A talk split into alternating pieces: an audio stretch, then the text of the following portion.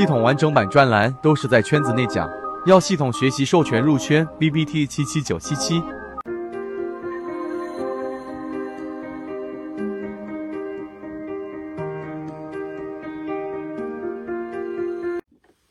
很多时候我们没有想清楚记录的真正意义，然后就开始去做了很多记录，所以我们今天用三分钟给大家去聊一聊我们圈子的一个思考。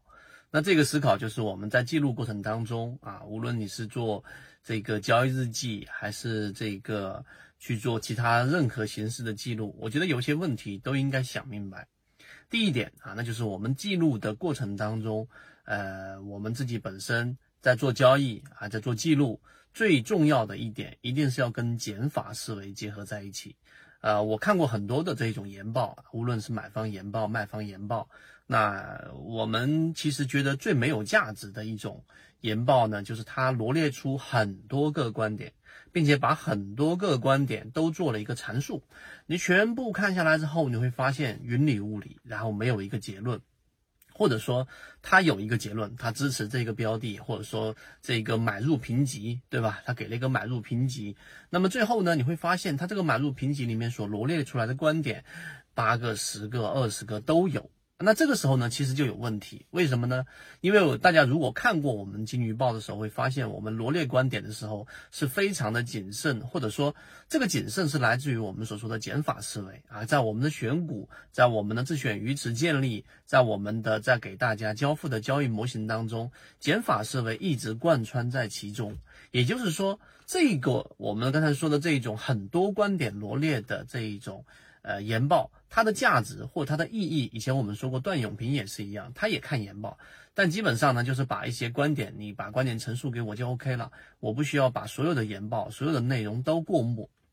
原因就在于，太多的观点，实际上对于你回看或者对于你自己以后的成功率，实际上是没有太多的意义的。因为任何一个观点都有可能会是导致这次成功或者是失败的一个原因，但是你一回溯，当一个标的、三个标的、五个标的、十个标的的时候，你其实就已经非常凌乱，找不到真正的重点。那当然相反的，我们在做的事情就是，当你有减法思维之后，你可以就两个或者三个观点很深入去挖掘。那么这个时候挖掘的过程当中，你会了解到这一个行业，例如说我们说金鱼报。我们挖掘的这个光伏的时候，我们找到光伏这个分支行业里面，然后它为什么具有这样的一个定价权？包括以前我们在说这个血液血浆的这一个标的的时候，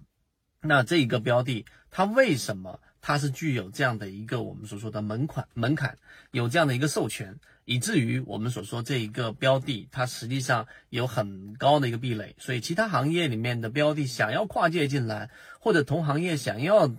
这个抢夺这样的一个定价权，几乎都是一件很难很难达到的一个事情，所以我们就几个点深入的挖掘，实际上对于我们后面回头佐证我们的观点有很大的一个作用。这是第一点，要减法，要少，可以深度挖掘，但千万不要罗列太多的一个观点。第二个，那记录的一个很本质的意义，其实就是在。啊，一个就是了解我们这个模型的成功率。例如说，我们现在左脑护城河当中，基本上啊，一个就是我们圈子模型散户割肉超跌，对吧？然后属于我们说的中低位。那么这种标的呢，我们又在价值角度用左脑护城河给大家找到它在这个行业的分支当中。例如说，它是硅料的这一个龙头；例如说，它是我们说的这个柔性电路板的一个龙头。那么找到它真正被低估的地方，而不是单纯用一个市盈率啊，那市盈率所有标。标的都有，那你单纯的这个市盈率，其实就像你单纯的用 MACD 或者单纯的用 KDJ 去分析一个标的一样，它有时候是正确，有时候是错误，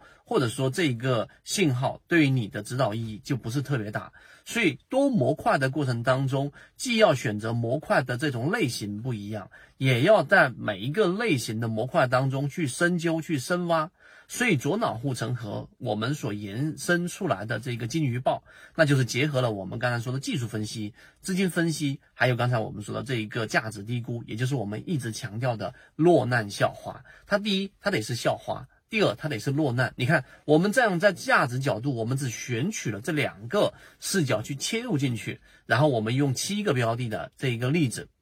我们既不推荐股票，也不指导买卖，但是我们记录下来了。那记录下来的文字和我们的观点是不会改变的。你已经下载了，你已经罗列在你的资料库当中了。那么这个时候你就要去验证了。那前面我们的观点验证下来，你会发现我们的金鱼报一是我们说的全屋定制的这样的一个家居。那我们看中的是它的现金流啊，作为这样的一个家居行业，它的现金流是非常健康、非常的这一种良性的。那好，我们把它列入到我们的这个标的当中，然后你回看啊，你回看我们当当时在二零二一年三月份的时候，其实房地产在整个二零二一年是所有行业当中最惨的一个。反而不是大家想象中的教育啊，不是双减所导致的，而是我们所说的房地产啊，因为大家自己知道了，那所以房地产最惨的行业当中，我们找到的这个金鱼报一啊，反而是这个房地产非常相关联的这个全屋定制的这样的一个家居行业，那它的表现依旧是不错，在后面的过程当中也给我们产生了一个收益。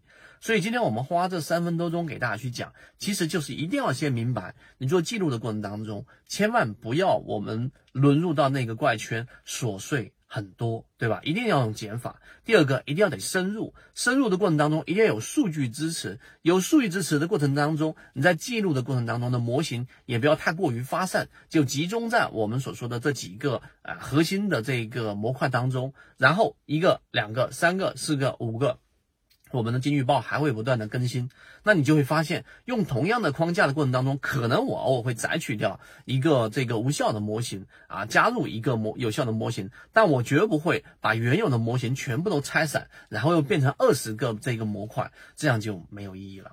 所以，如果你是一个真实的交易者，或者说哪怕你是一个经营者，你再去构建自己的思维的框架，或者是你自己经营的框架的时候，其实这一套理论或者这一套我们的这个减法思维贯穿在记录当中的这一些，呃，我们认为有效的这一种方法，其实是具有共性的。所以今天我们讲这个内容，我们认为非常有价值，可以。啊，给自己有一些启发，也希望对于大家来说是真正有启发的，并且最终我们把理论然后切换到实战的过程当中，它能衔接，它能形成一个很重要的一个桥梁。好，今天讲那么多，希望对你来说有所帮助，和你一起终身进化。